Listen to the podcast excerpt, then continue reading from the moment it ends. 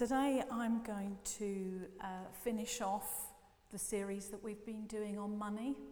So um, we've had Barbara and Dave speaking um, earlier in October, I think, and in a sense, I think what they've, um, I wasn't in for Barbara's, um, but in a way, what, the, what they've talked about has been very much, in a sense, uh, our sense of honouring God with our finances and about, about giving and being a cheerful giver, not, you know, grimacing as we put our hand in our pocket.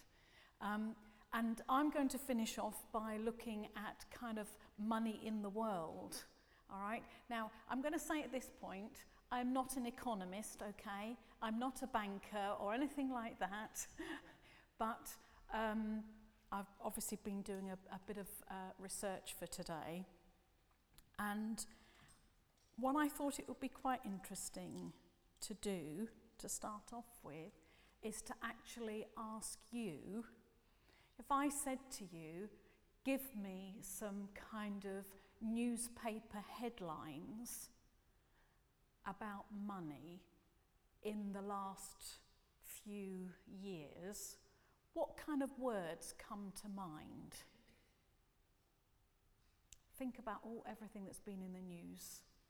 We've had the financial crash thing, having crisis since 2008. So, what kind of words do we see in the newspapers talking about the world's finances or the country's finances? Debt. Debt. Anything else? Corruption. Corruption. And crisis.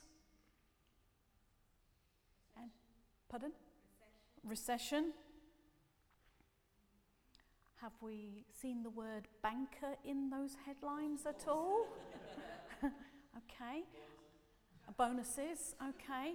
What kind of, um, who could tell me what kind of attitude we've seen towards the bankers shown in the newspapers? Boo hiss.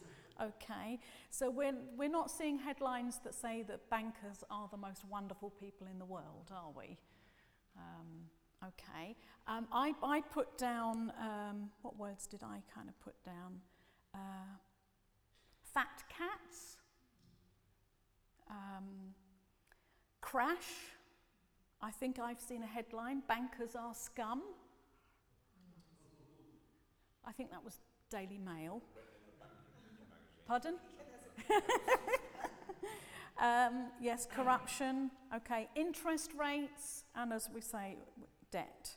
Um, so it's not a kind of a happy message, really, is it?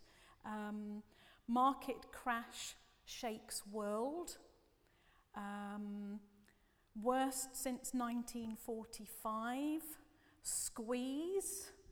Um, I've got a headline here that talks about um, RBS earmarks 400 million to cover potential fines for rigging foreign exchange rates. And so there's been a whole thing, hasn't there, about people fixing rates in order to make money out of selling money and changing money over.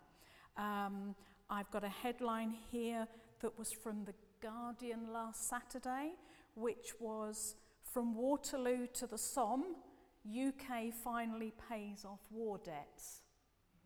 And an interesting little fact although we do have a huge amount of national debt, it still hasn't exceeded the national debt that we had in about 1950 as a nation.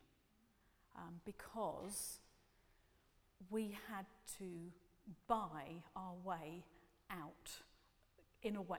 So when I say buy our way out of the war, I don't mean, you know, obviously, you know, I know how we kind of, the war was won, if you like, but the payments for ammunition and all that kind of stuff, the money had to be found from somewhere.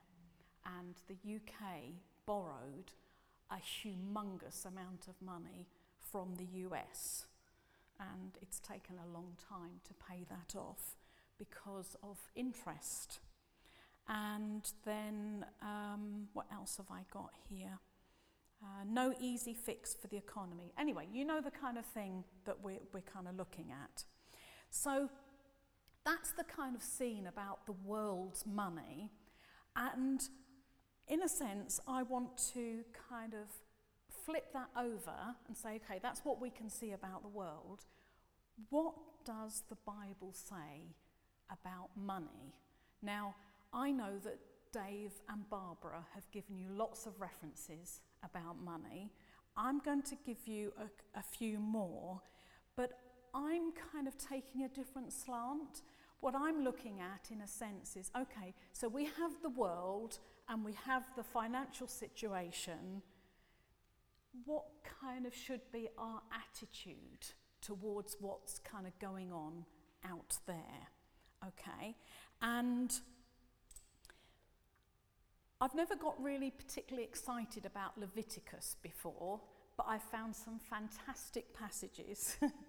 and um, there's one passage which is uh, Leviticus 25. Um, I'll read it to you if you just want to make a note of it. I think this is from the NIV. Um, uh, right, if any of your fellow Israelites become poor and are unable to support themselves among you, help them as you would a foreigner and a stranger, so they can continue to live among them. Do not take interest or any profit from them, but fear your God so that they may continue to live among them. You must not lend them money at interest or sell them food at profit. I am the Lord your God who brought you out of Egypt to give you the land of Canaan and to be your God. Okay, Romans 13, verse 7. Give to everyone what you owe them. If you owe taxes, pay taxes. If revenue, then revenue. If respect, then respect. If honour, then honour. Then Psalm 15, verse 5 Who lends money to the poor without interest? Who does not accept a bribe against the innocent? Whoever does these things, okay, there's a bit of a double negative thing going on here. Whoever does these things will never be shaken. All right, shall I read that again? Who lends money to the poor without interest? Who does not accept a bribe against the innocent? Whoever does these things will be never shake, never be shaken. Okay, and Leviticus 19, verse 34 The foreigner residing among you must be treated as your native born. Love them as yourself, for you were foreigners in Egypt, and I am the Lord your God. Now, that doesn't directly relate to money, but you'll see where I'm going in a minute that this is quite a kind of a key, uh, a key verse. So, if I was going to kind of summarize some of the um, stuff that I have seen it, a lot of it is in the Old Testament, but there are things um, in the New Testament as well.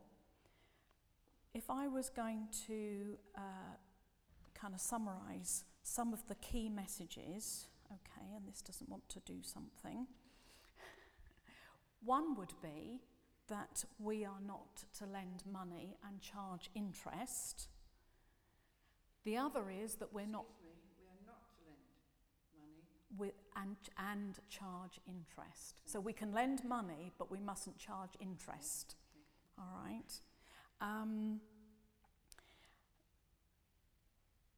we're not to be selling food to people as for a profit.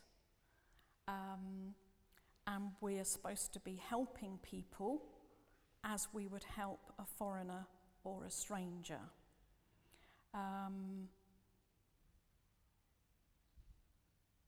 Okay, and if you like, the other bit is that we pay what we should pay. So if we've got to pay tax, we pay tax. As much, and you know, if there's other revenue that we've got to pay, we should be paying it. All right? So that's the kind of sense that you get from the Old Testament. And when you go into the New Testament, there isn't that kind of level of detail that you get in Leviticus, but what you do get is the fact that A, we know Jesus said that he came to fulfill the law, not to abolish it. And when you look at the references in the New Testament, they are about helping the widow, the orphan, the stranger. Okay? And often the way we might help those people is in practical ways. Um, so I think, and the other thing, one of the things that I would really like to bring out, um, I suppose, is the fact that God is saying through the passages in the Old Testament, He's saying, I brought you out of slavery. Don't put other people into slavery. I blessed you so you can bless others. I gave you freedom so you should give other people freedom. So, because of what God did for the Israelites and all the blessing that He gave them and He put them in the land, they're supposed to replicate that blessing and that principle out to others that they're living amongst. Okay, so to go back to the lending money and not charging interest, okay, we are not personally supposed to take advantage of other individuals who are in need of help. Um, so we can lend and give as much money as we like, but if we lend, so if I lend Sylvia £100, that's fine. But if I lend Sylvia £100 and I say to her, you know, I want £100 back and some more, I am going directly against the way that God has blessed us. All right, and I think that's, in a way, that's a key principle that we ought to keep and hold in our mind when we're thinking about what am I going to do, you know, to give things or to help people. Um, it's about what we've received and we model it out to other people. Okay? And I have asked this question Who is the foreigner, the widow, the orphan, or the poor? I mean, to me, it's a bit like who's, who is my neighbour? Um, you know, we have widows, we have orphans, we have poor, we have foreigners, you know, we have people who are strangers to us. And let me read you this. Remember that at one time, at that time, you were separate from Christ, excluded from citizenship in Israel, and foreigners to the covenant of the promise, without hope and without God in the world. That's Ephesians 2, verse 12. And Ephesians 2, verse 19. Consequently, you are no longer foreigners and strangers, but fellow citizens with God's people and also members of his household. So, what I want to say to you is that we know what it is to be a foreigner we all were foreigners to God. And He has, through His Son, He's welcomed us into His family, and we're now God's people. We're no longer those foreigners. But we know what it's like to be a foreigner and a stranger. And so when we come across people who are foreigners or strangers or poor or outside a family, God is wanting us to be welcoming, encouraging, helping. Okay? Okay, so I've got two headings now. What should we do for ourselves and what should we do for others? Now, obviously, this is supposed to be about the world and the finances. And so, one of the questions that I want to ask, or uh, I suppose about in terms of, you know, what should I do? What, what should my approach be to money and the world. So I think we do have to think about ethical approaches to money and to lending and to giving. And we might want to look at different types of banks, the information that we see about them. I think the end of the day, there's dirty money out there and there's absolutely nothing we can do about it. It's in the system. You know, there isn't, there's not going to be any banking institution that is squeaky clean. And we have to use our best judgment about where we want to put our money. And of course, we all know, I mean, if I lend money, I'm not going to charge anybody interest. But the, you know, the world has become very sophisticated, hasn't it? We all have bank accounts because we've got to put our money somewhere. It's not under the mattress. You know, we all get those of us that uh, are, you know, in paid employment where we get paid monthly. We'd not handed a bundle of cash. It goes into our bank account. And when life was simpler and people did get paid in kind or in cash, people divvied out the cash, didn't they? But it's all got so much more sophisticated, and we so basically we pay people to look after our money. You know, no one's going to look after our money for free. You know, the banks, some, you know, even if we were saying you shouldn't earn interest, somebody's got to pay people to work at the bank to do the administration. So you can see how, if you like, a system has come about. And one of the things I think maybe we have to think about is what's my response? And, uh, you know, I can't stop the banking world charging interest. I can't do anything about that. So I can look at my bank and think, try and use somebody perhaps who seems better but I'm making a judgment, aren't I? But I think maybe the, the real nub of it is kind of our personal response to how we respond to things, because some of these things are so big that we're completely unable to do anything about it other than pray that the Lord of, of justice and truth and holiness will influence the people that are at the top to make good decisions. And, you know, we've only got to listen to the news, haven't we? And there's always something about somebody taking a backhander or somebody doing something which, you know, is taking advantage of somebody else. I think we need to live within our means. And I'm going to talk a bit about credit. And I put here, um, we need to live within our means, and I think we need to live within our faith means. Now, what I mean by that, sorry about all these, the same word being dotted about. Okay, I have £100 a week. You know, for example, I earn £100 a week. If I'm living within my means, I can only spend £100 a week. I may have faith, and God may prompt me to do different things with my money. If I think, I'm going to give away all of that money and I'm going to trust God for that next week. Okay, I need to make sure that I have heard God because otherwise I could come a cropper. Okay, so we need to be using our faith alongside with what's, what's coming in. Um, but the live within our means, um, if I move on to credit, I think we have to think about what we can afford. Credit is everywhere. And I, was I looked, I did a little bit of research and I thought, okay, so after the end of the war, 1950s, nobody had anything.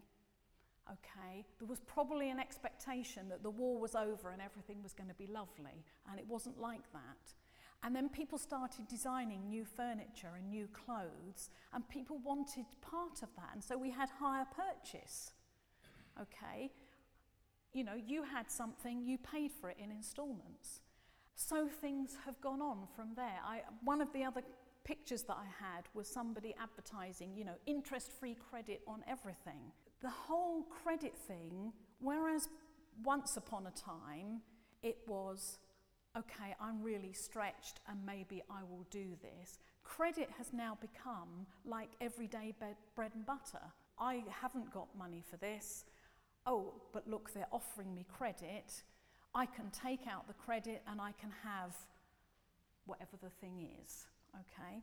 I put the comment about living within our means and credit. What can we afford? Because, you know, some of the situations I'm coming across, certainly in Christians Against Poverty, is people who are not having a credit card because every month they pay back the things that they buy through the credit card.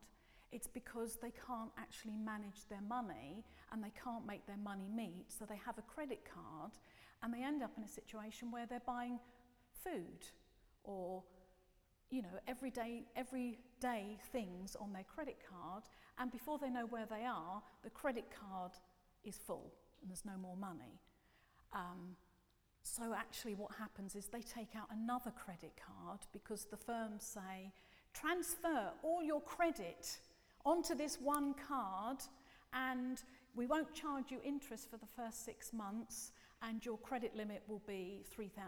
So they move the credit onto the next card and they have access to more credit. And we end up with some people who've got five credit cards who are just bouncing between them. Okay? So I'm not saying you shouldn't have a credit card. What I'm saying is, I think we need to think about what attitude we have towards credit because basically it's having something before we have the means to pay for it. Now, God's grace to us is that He's given us loads of stuff that we, we're not supposed to have in terms of forgiveness or, you know, do you know what I mean? He's, cred- he's given us stuff that we didn't deserve. But when it comes to managing our money, okay, we really need to think what our attitude is to credit because we, you know, we've got people who are using credit cards to get money off their credit cards because they don't have them they don't have money for everyday life okay? So i think we need to think about the risk the ability to pay and also the attitude of having it all now. We have to watch greed and temptation we live in a very material world and there's lots of nice goodies out there and we see them and we think, ooh, I like that. And there isn't anything wrong with us having nice things.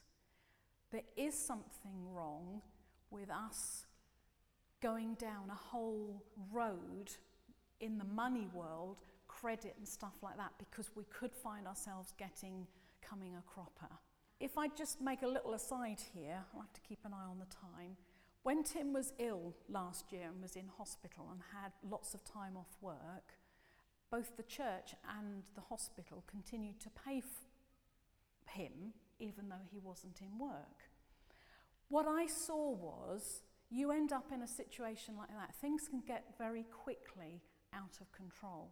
You have somebody who's paid monthly and doesn't have a secure job, they're in hospital for a month, they don't get paid suddenly they can't meet their bills and things can go really pear shaped. And so we need to be, we need to have a wise approach to managing our own money, and then that's something that we should, if you like, model for other people. Right, what should we do for others? Here I've talked, I'm just making some comments about giving to charities, uh, giving to people who are begging. I think, obviously, it's down to you where you put your money. And like I say, there, there's, no, there's no pure money out there. Do you know what I mean? We can't say, well, I'm not doing this. We have to look at where we're going to put our money and make our best judgment. And if we do that with an open heart before God, we just have to trust Him that we're going about things um, in the right way. I think, other than the fact that the Bible is asking us to model the blessing and the help that we've had out in our lifestyle, there's no guidance about giving to charity.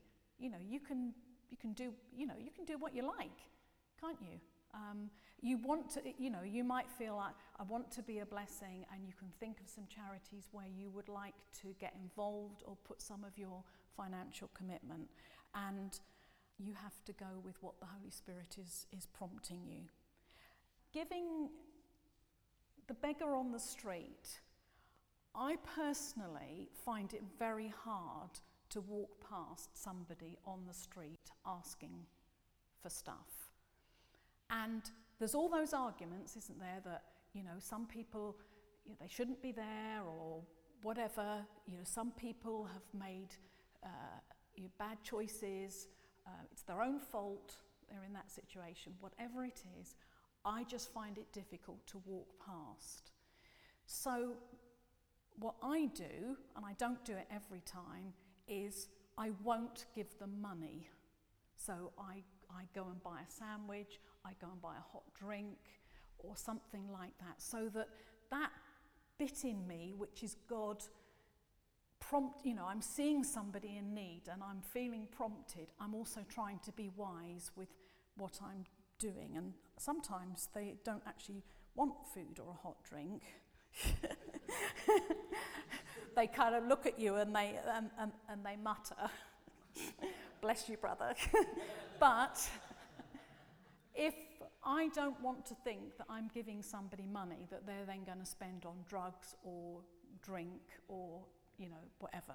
All right? So I'm just trying to think of a way of doing, honouring that desire that I have to, to bless because I've been blessed, but do it in a wise and sensible way.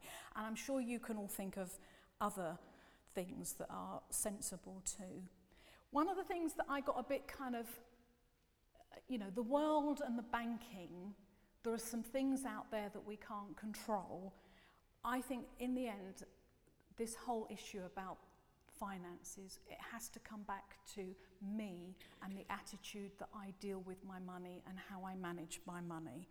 And model the principles that we see in the Bible out to the world. I have a quote in, that I always remember from talking to Liz Douglas once, who said that we can afford to be generous. Okay, we are a blessed people. And some of that might not just be money. You know, we're blessed maybe in having peace um, or happiness or knowing love or freedom. Um, but so we can, we can afford to be generous. And I suppose when I think about that statement, I'm not saying be stupid with money, but I'm saying let's have a generous attitude. And if I go back to the foreigner and the stranger that is among us, whatever our views are on immigration or um, race or gender or um, anything like that, okay, the Bible is clear. We have been foreigners and strangers, and we're no longer foreigners and strangers, and so our heart should be soft towards the foreigner and the stranger and the orphan and the poor in our midst. I'm just going to finish by talking about CAP, Christians Against Poverty. I want to give you a piece of information first. Okay, national debt in this country currently is equivalent to £18,000 per person. Okay, and it's, it's rising at the moment.